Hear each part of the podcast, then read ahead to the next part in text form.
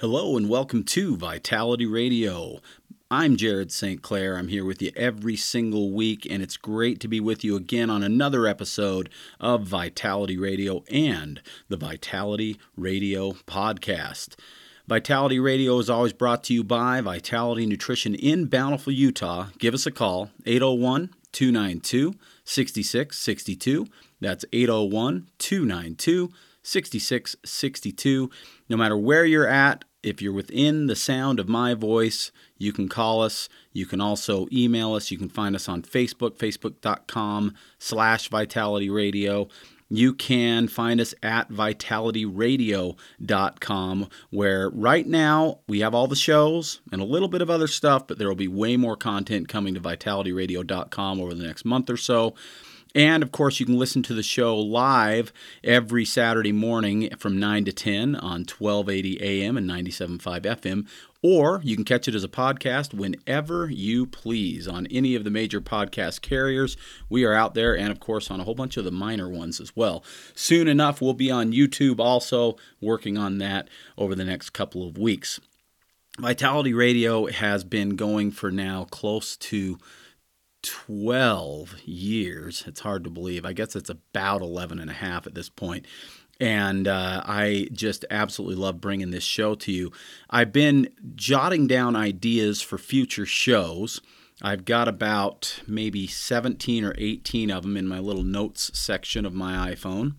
And I was thinking about uh, what shows I've done in the past that I really enjoyed doing, but that I haven't done in years. And so, you know, updates needed, uh, things that probably you haven't heard before. And uh, I am really excited for today's topic. It is going to be what is in your medicine cabinet.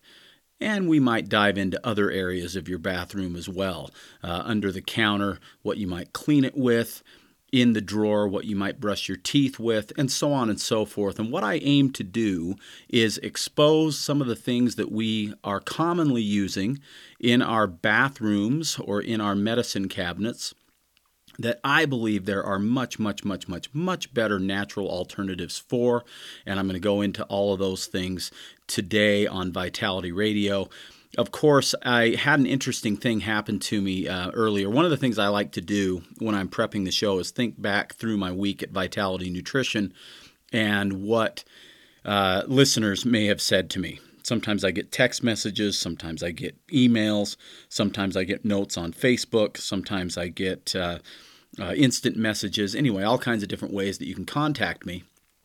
And sometimes I get it in person. And I had a regular listener come in uh, just a few days ago, and he said, Hey, uh, just a little note for you. Bring the rant back. Because last week I didn't do a rant. I mean, I ranted a little bit, kind of threw, you know, bogus aloe vera under the bus, stuff like that. But this week, Fear not, there is a rant, and I think you're really going to enjoy it. So let's go ahead and just get down to business with the morning rant.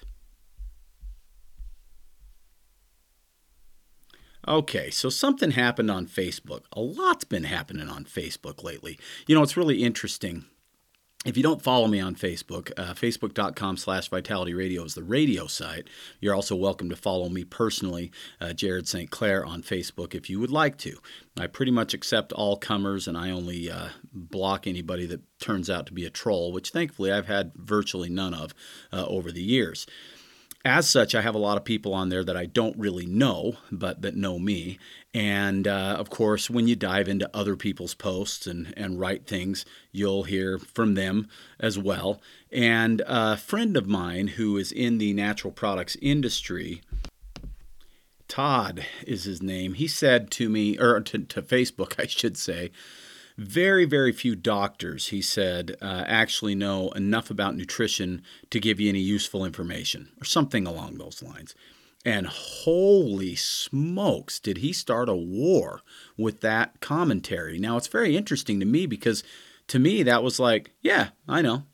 But uh, to a lot of other people, it's whoa, whoa, whoa, whoa, wait a minute. You be careful what you say about my doctor. And I get that. You put a lot of faith in your doctor and you want to believe that he or she is excellent at what they do, and I'm sure many of them are. However, when we look at the system in which doctors are cultivated, so to speak, which is medical school, uh, he's got a really, really valid point. Now, I jumped in, and this was the statement I made on his Facebook post. And I bring this up because I got challenged a little bit on it, and I want to uh, tell you exactly what I said so you can understand sort of where I'm coming from. I said, The love and affection people have for their beloved doctors is hard to believe, isn't it? When you consider iatrogenic death is, depending on who is reporting it, the number one or number three cause of death in this nation. For those uninitiated, iatrogenic death is death caused by modern medicine. By their own admission, the Centers for Disease Control, or CDC, states that at least 100,000 Americans die at the hand of doctors annually. This isn't drug overdose on a prescription. This is just medicine practiced badly by doctors who know a lot less about what they are doing than they would ever admit to. According to other studies, iatrogenic death makes up over 300,000 deaths a year. That is an absurdly high number. Also, please, with the doctors work so hard and go to medical school so long and have to continue with education forever. That was in reference to another post someone made. Their education in medical school came primarily from the drug companies. Their continuing education comes primarily from drug reps or other doctors being paid by drug companies. On top of that, they get paid plenty for the years of schooling. Also, just like auto mechanics, just being certified doesn't make you good at fixing cars. Having an MD behind your name doesn't make you good at fixing people. Now, I'm going to go on and I'm going to explain myself in just a minute because that probably sounded pretty harsh towards doctors. So, someone, uh, I guess, confronted me on it a little bit. Said, Jared, what is your answer to these problems then? Don't go to doctors? And I said, yes, as little as possible. At 48 years old, I have only ever been on one antibiotic and four prescription drugs. Doctors have their place. I was happy to have one to set my son's broken wrist and repair my daughter's hernia. For emergent care in particular, I'm grateful to modern medicine for many aspects of what they provide. It can truly be life saving. However, if I were to contract COVID, for instance, I wouldn't go anywhere near a hospital. I would handle the infection myself. The same can be said of almost all infections. 85% of sinus infections, for example, are viral, and yet 85% of patients receive an antibiotic. That is bad medicine, and it's not okay. It is weakening the immune system of our society to the point that we have to run and hide when something like COVID comes along. Education is key. Relying on a doctor for all of your health needs is like relying on a car salesman for all of your automo- automotive research. He will sell you what he knows. In the case of doctors, that is almost always drugs or surgery. In rare cases, those are necessary. In most cases, they are not.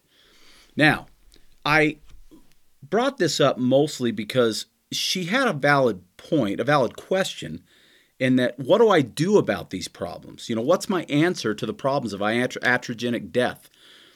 Just don't go to doctors? It's a really good question, and I hope I answered it okay there. But let's go in and dig a little deeper into the original comments that Todd made. He said, according to U.S. News, uh, or sorry, uh, he said, remember, that very few doctors have any real knowledge on health and nutrition. I mean, that's essentially what his words were. And according to U.S. News and World Report, he's absolutely right. On average, U.S. medical schools offer only 19.6 hours of nutrition education across four years of medical school. That's less than five hours per year. Now, think of how grueling medical school is. There's a lot of stuff there. Five hours a year on, on education for nutrition.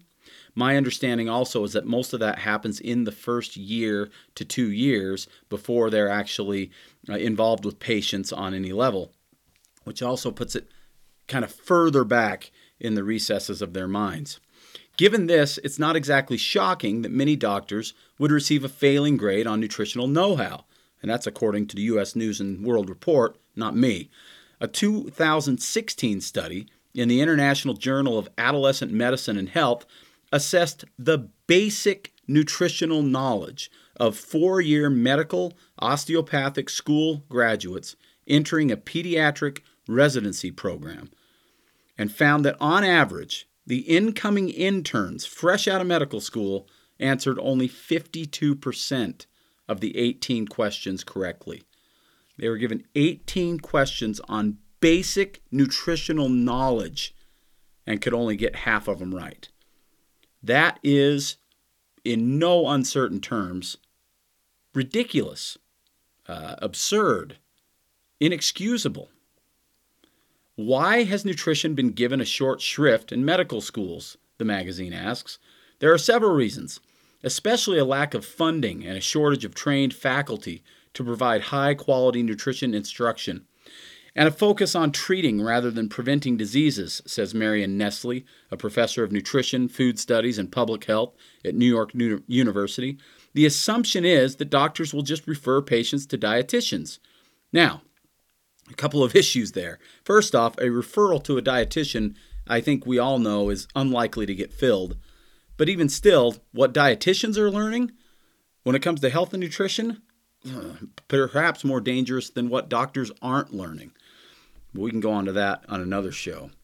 According to Time magazine, the AMSA, the American Medical Students Association, graded the top 150 medical schools in America from A to F based on how much influence they receive from Big Pharma.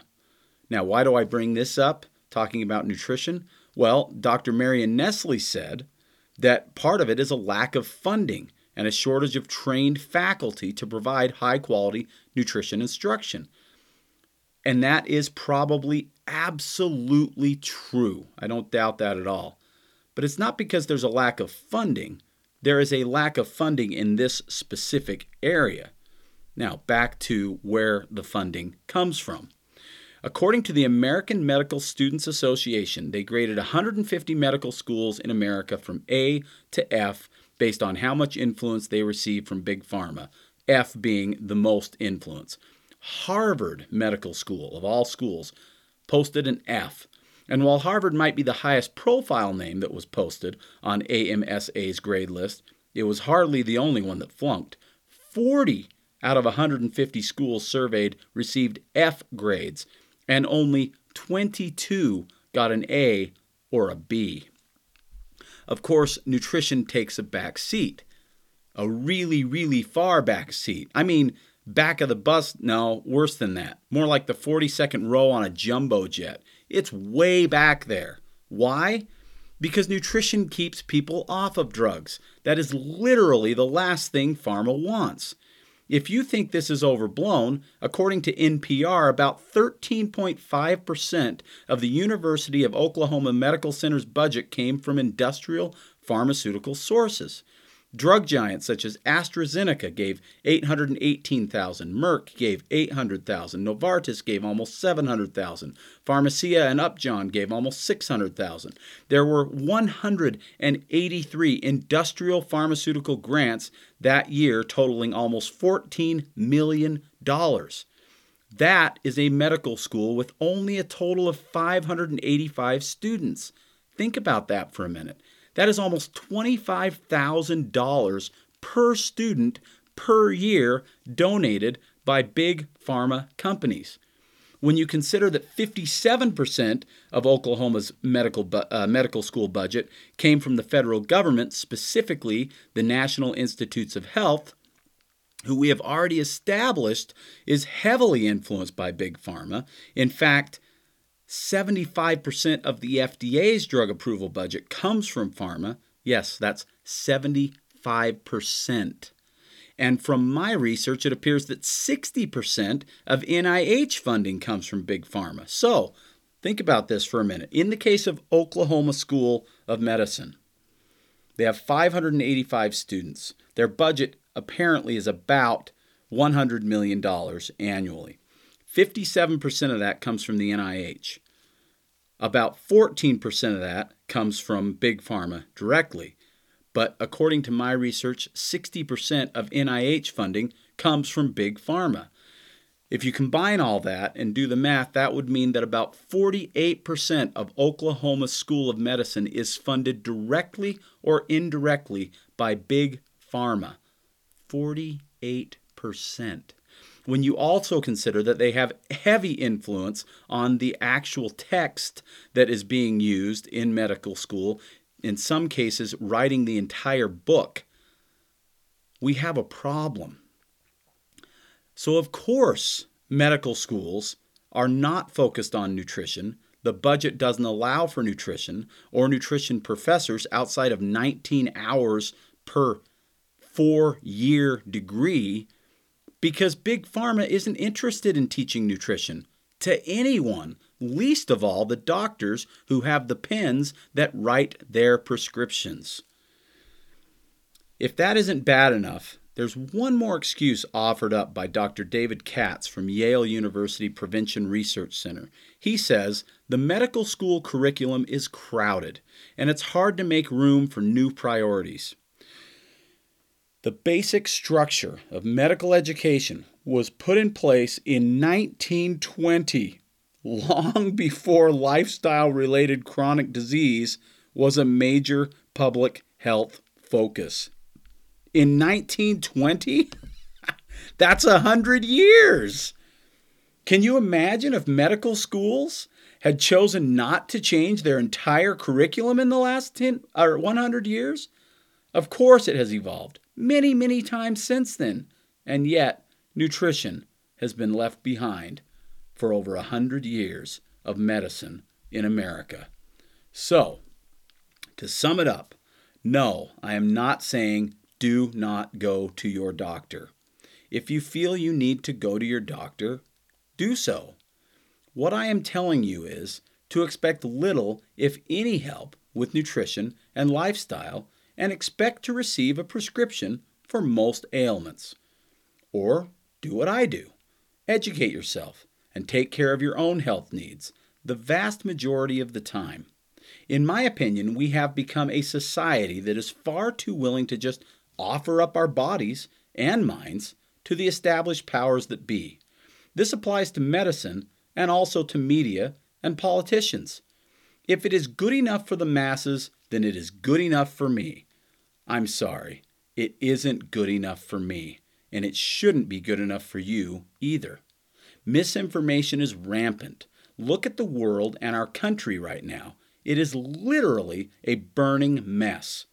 Following the herd isn't good enough. Be vigilant. Learn for yourself what is and isn't good for your body. And do not assume that because the government or your doctor says it is good for you, that it actually is. The influence of pharma is unprecedented and frightening. We no longer have the luxury of just saying, Yes, doctor, give my child that shot. Write me that prescription. Schedule me for that surgery. Get their suggestions and then read and ponder your decisions. In America today, we spend more time reading consumer reports before buying a lawnmower than we do before filling a prescription. Why is this the case? Do you really trust Pfizer and Merck more than you trust Honda or Toro? They are all selling something. So it's buyer beware. Buyer beware. All right, there's your rant for the day. I've got a really good second half of the show for you. I can't wait to deliver it here in just a second. In the meantime, I'll remind you that you can get in touch with us about anything that you hear on Vitality Radio directly at our phone number, 801 292 6662. And if you're in Bountiful, Utah, or near Bountiful, Utah, uh, or you're passing through like a few people have and have stopped, uh, we would love to see you in person. 107 South, 500 West in Bountiful is the address. If you're not near Bountiful and you still want our help, there is uh, there's a lot of options. You can still call that phone number. We'll happily consult with you over the phone, or you can chat with us on our website vitalitynutrition.com. There is a new chat feature, and you'll either reach myself or my son, Bridger, and we will be happy to answer your questions there as well. If we aren't readily available there, when you leave a chat message, uh, we will respond, and uh, that will come to you as an email, uh, as long as your email is uh, logged uh, into the site. So, hopefully that's helpful as well and of course you can check out uh, you know all of our products at vitalitynutrition.com as well. Okay so now let's get into the second half of the show. Okay so i've got a few more things that i want to get to. I hope you enjoyed the first part of the show. And uh, now I'm going to be kind of rapid fire through some things that are in your medicine cabinet likely anyway, are in most medicine cabinets, and also some other things we find in the bathroom of the average American household. Uh, we're going to talk about toothpaste and we're going to talk about mouthwash, but we're also going to talk about um, neosporin and a variety of other things. My goal here is basically to make you aware, if you aren't already, of what is typically being used and uh, why I probably would recommend not using it anymore, and then what you can use instead as a natural alternative. And because I probably have more content than I have time for, we're going to jump right in. So, what's in your medicine cabinet? One of the most common things would be a fever reducer. And the first thing I have to say about that is go back a few episodes on the Vitality Radio podcast, towards the very beginning of the podcast episodes, where I say, be careful, fevers are our friends. We don't want to reduce fevers as a general rule. Even if we have a miserable child who's got a fever of 102 or whatever and isn't sleeping well, we must remember that the fever is good for the body. It is the body's natural immune response trying to kill off whatever is invading and causing havoc in the system, and reducing the fever can oftentimes just prolong the infection. That is not just herbal guy talking, but a lot of doctors are telling their patients that now. And most of the information I got for the show that I uh, did on fevers specifically actually came from MDs. And it is something that I think we just are so wound up in comfort now in America and not having pain and discomfort that we seem to have to have something to soothe us in all kinds of times. And especially when it's our kids. Nobody wants to have a miserable child crying and screaming with a hot uh, face and arms and legs. But we have to remember fevers are there for a reason, and we really want to just calm things down, make them feel better without necessarily medicating them. Now, let me talk about the other reasons why we might have fever reducers. Of course, the most common one is Tylenol. I'll get into that here in a minute, but we also have ibuprofen and other NSAIDs that people use for fever redu- reducers. And of course, there are also pain relievers. And uh, well, nobody wants to be in pain either. So let's talk about why I don't have any Tylenol in my house. Uh, the dangers of these pills is real, for one thing. Tylenol can be lethal at even just a thousand milligrams above the recommended daily dosage. A lot of people don't know that, but that is an absolute fact and is the leading cause of acute liver failure in America above alcohol. Is that surprising to you? It was shocking to me when I first read it years ago. And it's considered by some to be the most dangerous drug ever made. What? Yeah, there's actually a quote from a doctor who says Tylenol is by far the most dangerous drug ever made. That was July 30th, 2017. Eric Hauschnick, uh, MD. I may have messed up his name. Uh, so, in the article I was reading where they interviewed Dr. Hauschnecht, he's a New York neurologist and pain management specialist. And uh, taken out of context, of course, it sounds very hyperbolic, but they asked him to elaborate, and he did. He said each year, a substantial number of Americans experience intentional and unintentional Tylenol associated overdoses that can result in serious morbidity and mortality. Analysis of national databases show that acetaminophen, which of course is the active ingredient in Tylenol, associated overdoses account for about 50,000 emergency room visits and 25,000 hospital or hospitalizations, sorry, every year just in America. Acetaminophen is the nation's leading cause of acute liver failure, like I just mentioned, according to the data from an ongoing study funded by the National Institutes of Health. Analysis of national mortality files shows that about 450 deaths occur each year from acetaminophen associated overdoses, and 100 of these are unintentional.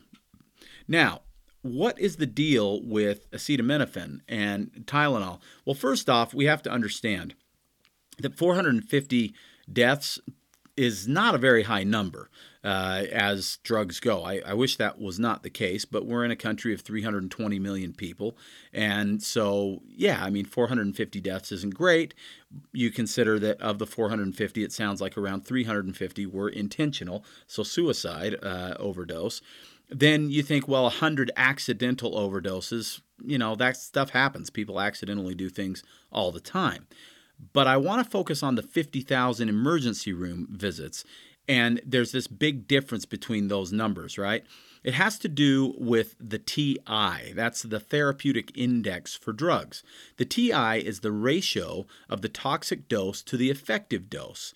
Obviously, the higher the toxic, or sorry, the uh, TI, the better, since the greater the separation of the therapeutic and toxic doses, the less likely an overdose. Here are some examples of low TI drugs. Low being bad, right? A little bit can be way too much. Lithium, warfarin, which is a blood thinner, and theophylline for asthma. And there are a few others as well. And I want to make sure that it's very clear there. That means that basically, if 1,000 milligrams is an effective dose or a therapeutic dose, and 2,000 milligrams is a dangerous dose, then it only takes one slip up of someone, you know, forgetting to take or forgetting they already took their medicine, taking it again, and it can kill them. That's not good, obviously. Well, that's kind of where we're at with Tylenol. Tylenol has had uh, a daily recommendation of 4,000 milligrams up until just a few years ago. Now it's 3,000 milligrams, and for good reason, because 10,000 milligrams is considered lethal. Well, that makes it have a therapeutic or a, a TI of about three about three times the therapeutic dose is actually the lethal dose. And when it was 400, that was about two and a half times the therapeutic dose. However, there is a difference between lethal and dangerous. Perhaps only 450 people per year die from this, and I have heard numbers that are substantially higher than that, but we'll go with the 450. But 50,000 hospitalizations are from non lethal but very dangerous doses. Guess how big one of those doses might be? Well, depending on body size and liver health, that dose can actually be the recommended dose. It can be toxic in some people who are a little more sensitive to Tylenol, either because they're very small or they have a uh, liver that isn't functioning very well. The dose can also be just one or two pills above the recommended dose that can literally be either a dangerous or a lethal dose. So, although 10,000 is considered the lethal dose for most, some people that can take 10,000 will not die, and other people who take 5,000 will. We also don't know the long term damage of Tylenol daily over years of use, but we do know that the liver is a vital organ. We only have one of them, and abusing it on a daily basis cannot possibly be good for you. And in the short term, they've actually done studies, and believe it or not, a single dose of 500 Valium pills is less dangerous than 50 Tylenol pills. Is that crazy? It's kind of crazy to me. Next, how about ibuprofen? Well, they sell it in the combo twin pack with 5,000 pills in each one at Costco. Okay, maybe it's 500 pills or 1,000, but it's a massive amount of pills. And that to me says that a lot of people are taking a lot of these every single day. Now, while single doses aren't particularly scary in, in uh, ibuprofen like they can be with Tylenol, long term use is kind of horrifying. It is estimated that about 17,000 and perhaps as many as 40,000 people die annually from this. I want you to listen. Regular recommended use of ibuprofen and other NSAIDs. So let's just take ibuprofen for instance. A prescription strength would be 800 milligrams. An over-the-counter strength would be 200 milligrams. Many people take the over the counter because it's easier than the prescription. They'll still take four, which is 800 milligrams. And then you can take that three times a day. And I would anticipate that some people take it four times a day. And I've actually heard some people's doctors tell them to take it that much.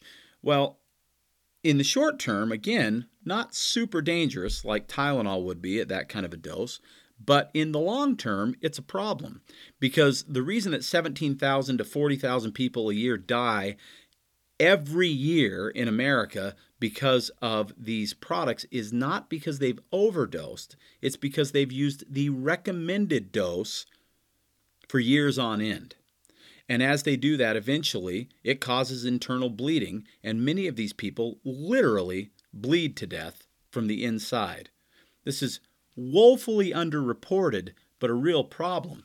And when I talk to uh, customers of mine at Vitality who are on these doses, they, they'll tell me that their doctor says, you know what, you're only going to be able to do this for a few years or maybe a decade, and then you're going to have to stop because eventually you'll get ulcers and we'll have hopefully have some other pain relief option for you. And I understand that some doctors, thank goodness, are trying not to get these people on opiates, and a lot of people are trying to stay off of opiates. But my word, there has got to be a better option than ibuprofen or Tylenol. And I believe that there are some better options, especially now, because now legally you can get CBD, which of course comes from hemp, and CBD is very effective for pain. In many cases, it's more effective than Tylenol or ibuprofen, and in many cases, it's even more effective than opiates. CBD can be very effective. In Utah and around most of the country now, you can get medical marijuana. In some places, you can get it recreationally. You don't even have to have a prescription or a drug card for it. And I would say that in most cases, unless people are abusing the marijuana to the point where they're driving with it and things like that, that would be a much safer approach to chronic pain management. I'm fully in favor of that over opiates and long term use of Tylenol and ibuprofen. CBD, though, doesn't even make you high, and it can work very, very well for pain. And let's just put it this way what if you're on 800 milligrams of ibuprofen and you're doing that three times a day? What if you could get to 400 milligrams three times a day? Or maybe you only have to take 400 milligrams every other day or so when things flare up a little bit because you're taking something like CBD Hallelujah! Less ibuprofen is better, even if it's only a couple of pills a day less or a couple of pills per dose. Much, much, much better. Another fantastic thing that is extremely good for you is Curamed, a form of turmeric. Turmeric, powerfully anti inflammatory, incredibly good for uh, inflammation and pain, and a specific form called Curamin has some additional natural pain relievers in it that people have had excellent success with. If you've got chronic arthritis pain, I just mentioned this, I think, on last week's show, so I won't go into detail, but something called Baxil is extremely effective. And if you have back pain or a lung, uh, lung inflammation or uh, stomach pain or gut pain, Boswellia is a fantastic herb from India that uh, helps to control LOX5, and LOX5 is something that creates pain and inflammation in those areas of the body. So there are lots of excellent options that I uh, recommend, all of which are much, much safer than these drugs.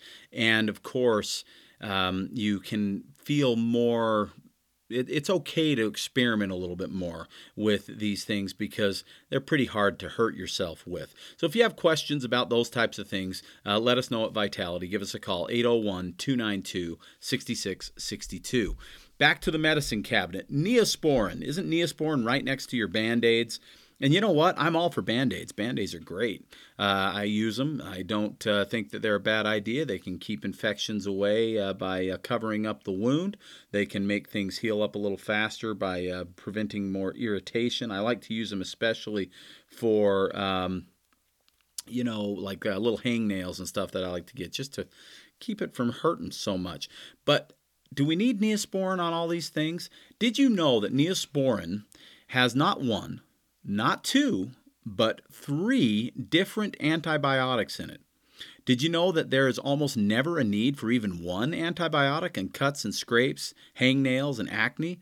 I mean, most of those things just aren't infected and probably won't get infected. And so, why would we waste an antibiotic in it any more than we would waste an oral antibiotic on something that isn't an infection? On top of that, there is a unique strain of something called MRSA. You've probably heard of MRSA.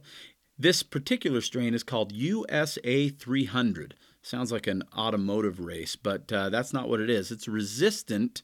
Um, uh, a resistant infection of the skin, a specific form of MRSA, that is actually resistant to two of the three antibiotics found in Neosporin.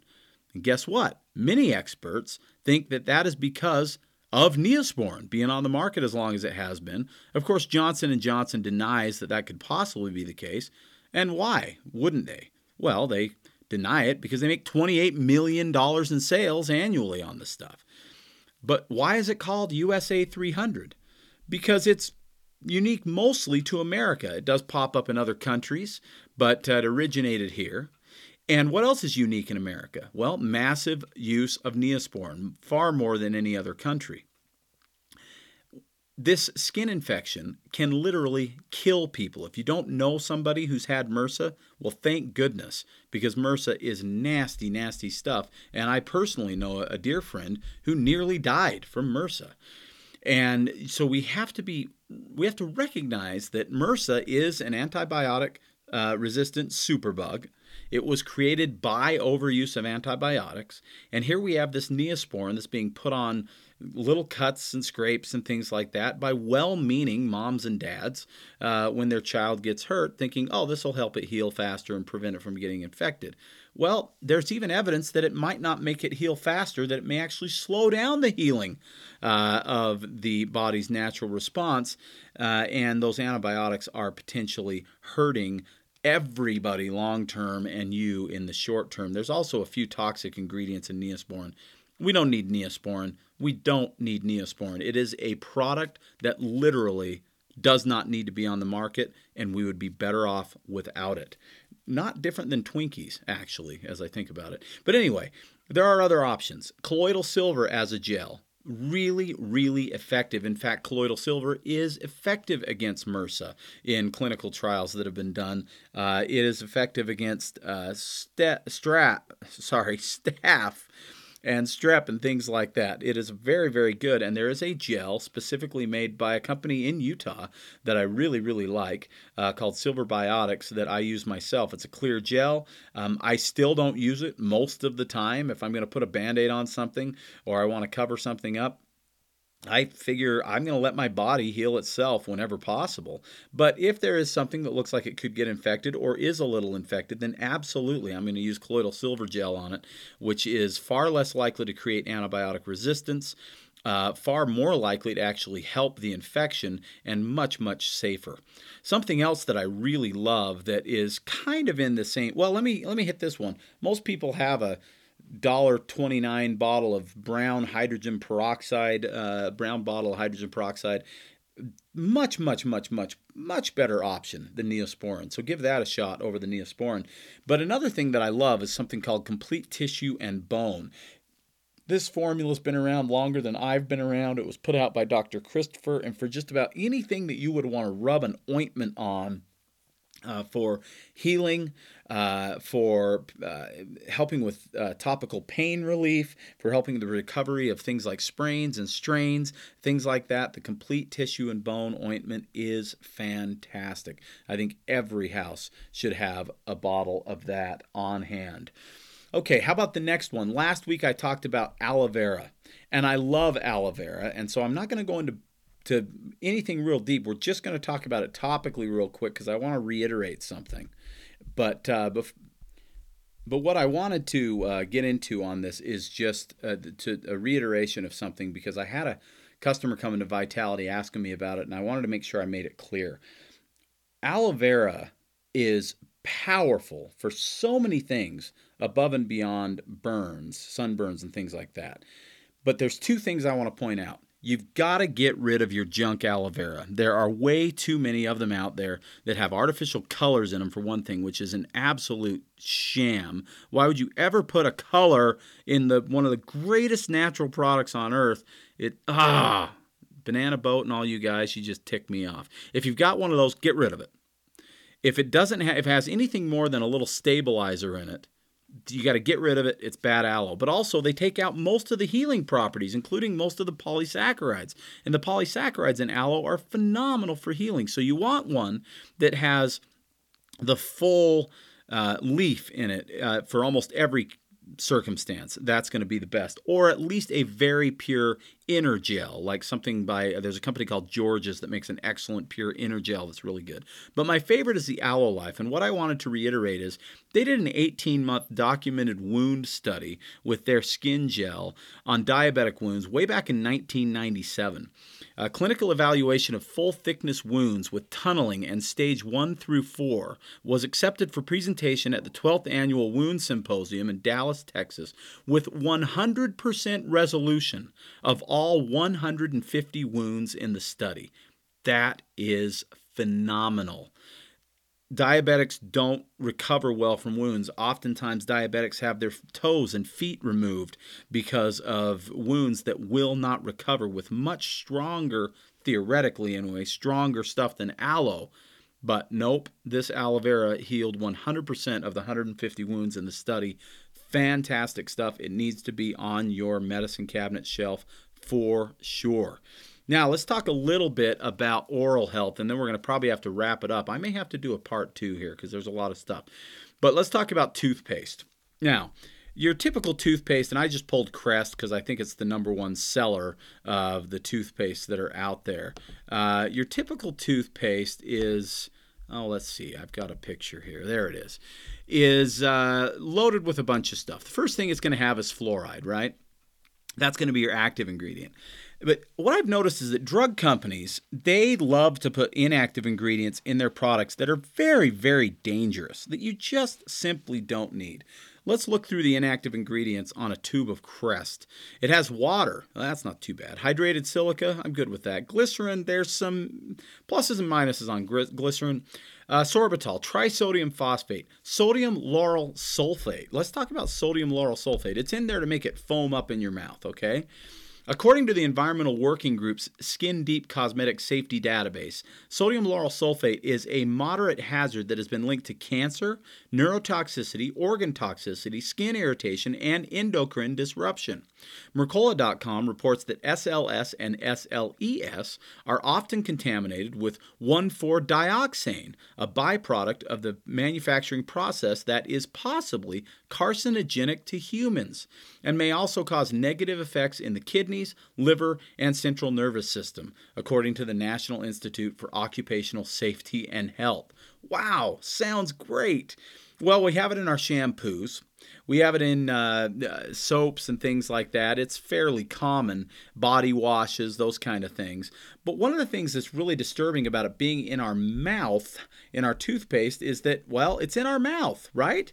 And when you put it in your mouth, that's one of the best places to absorb any of this stuff. So if it is a carcinogen and we're brushing every morning and every night, uh, that makes me a little nervous. I don't know about you. Uh, this particular toothpaste has some alcohol, some flavor, whatever that is, cellulose gum, xanthan gum, sodium saccharin. Sodium saccharin, we know, is also carcinogenic, at least in rats. Uh, that's a sweetener that has been mostly, it's not on the market very much anymore, but it's found commonly in toothpaste. I'm not sure why. Polysorbate 80, uh, that's another one's got some issues. Sodium benzoate, uh, cetylpyridinium chloride. I haven't even looked into that one. Benzoic acid, polyethylene, that's a plastic. Isn't that interesting? Titanium dioxide, which is fantastic as a sunscreen, by the way. And then only four different colors of blue blue 1, lake, yellow 10, lake. Uh, iron oxides, another natural form of color, blue 1 and yellow 5. Wow, what a list of toxic ingredients that you're brushing with every morning and every night. I would highly recommend you rethink that decision if you're using Crest, Colgate, uh, any of the big national brands. You've got to get yourself a natural toothpaste. Um, uh, one of the main reasons, also, let's talk about fluoride real quick, and then I think we're going to have to wrap it up for today. One of the main reasons dentists strongly recommend avoiding swallowing toothpaste is because it can contribute to a condition called dental fluorosis. And this makes me nervous with kids who are using toothpaste with fluoride in it. Dental fluorosis can create uh, white lines on your teeth. It can eventually cause the teeth to crumble. So basically, have the opposite effect of what fluoride is supposed to have. And in long term use, they've actually proven that, especially if it's in drinking water, that uh, excess of fluoride over long term can actually cause the crumbling of the hips and knees and things like that. So, fluorosis is not good. Now, most people associate fluoride with something positive. Not so with me. I gave a tribute uh, to my dad earlier. He's the one that taught me that fluoride is toxic, toxic stuff. I'm going to read something um, that was put together uh, from a couple of uh, different sources. The I shouldn't say a couple of different sources. There's only uh, one source here. Okay, here we go. Um, this is from Poison Paste. Uh, talks about the fluoride history, and they quote a few different people here. G- Gary Null, one of my heroes, is quoted. Uh, he has a paper called "Fluoride: The Deadly Legacy," and he says that uh, the history of fluoride, a toxic waste, is uh, is one is the title. We would not purposely add arsenic to the water supply, and we would not purposely add lead, but we do add fluoride. The fact is that fluoride is more toxic than lead and just slightly less toxic than arsenic. That's actually clinically proven. These words by Dr. John uh, may come as a shock to you because if you're like most Americans, you have positive associations with fluoride. You may envision tooth protection, strong bones, and a government that cares about your dental needs. What you may not know is that the fluoride added to drinking water and toothpaste is a crude industrial waste product of the aluminum and fertilizer industries, and a substance toxic enough to be used as rat poison. How is it that Americans have learned to love an environmental hazard? This phenomenon can be attributed to a carefully planned marketing program launched even before Grand Rapids, Michigan first became the first community to officially fluoridate its drinking water all the way back in 1945. As a result of this ongoing campaign, nearly two thirds of the nation has enthusiastically followed Grand Rapids' example. But this push for fluoridation has less to do with a concern for America's health than with industry's penchant to expand at the expense of our nation's well being. Now, remember, keep in mind that we absorb a high percentage of anything that gets into our mouths. It is a great place to absorb things directly into the bloodstream. And that's great for vitamins, but it's not great for fluoride. Okay, so I am going to have to cut it off. Dead gummit, I got too carried away. Uh, and so I'm going to hit you next week. We'll uh, at least touch on the rest of this fluoride conversation, and we'll go into uh, some details on natural alternatives in toothpaste and oral care. I'm definitely going to hit mouthwash as well, and we'll we'll finish up the medicine cabinet. We're going to definitely do that on the next episode of Vitality Radio. Uh, in the meantime, thank you so much for listening. If you like what you hear, go tell somebody. The easiest way to do that is to find it on your podcast app and share it with your friends and family.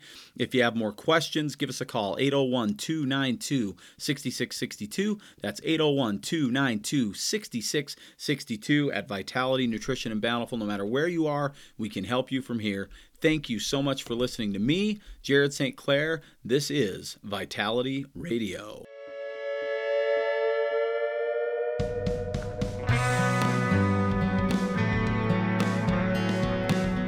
You've been listening to the Vitality Radio Podcast.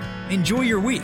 In the meantime, Jared will be feverishly searching for the latest nutrition info to educate you on and wading into mounds of propaganda to help steer you through it. Vitality Radio is researched and written by Jared St. Clair. Our awesome music is by Brian Bob Young. Support Vitality Radio by subscribing and giving us a five star review on Apple Podcasts, YouTube, or your favorite podcast source. Don't forget to follow us at Vitality Radio on Instagram, Twitter, and Facebook please let us know your thoughts about this episode by using the hashtag Vitality Radio Podcast. And if you like what you hear, go tell somebody with a share, a screenshot, or an airdrop. Thank you. Just a reminder that this podcast is for educational purposes only. The FDA has not evaluated this podcast. This podcast is provided with the understanding that information shared is not intended to diagnose, treat, cure, or prevent any disease. This podcast is not a substitute for care by a medical professional. Thank you.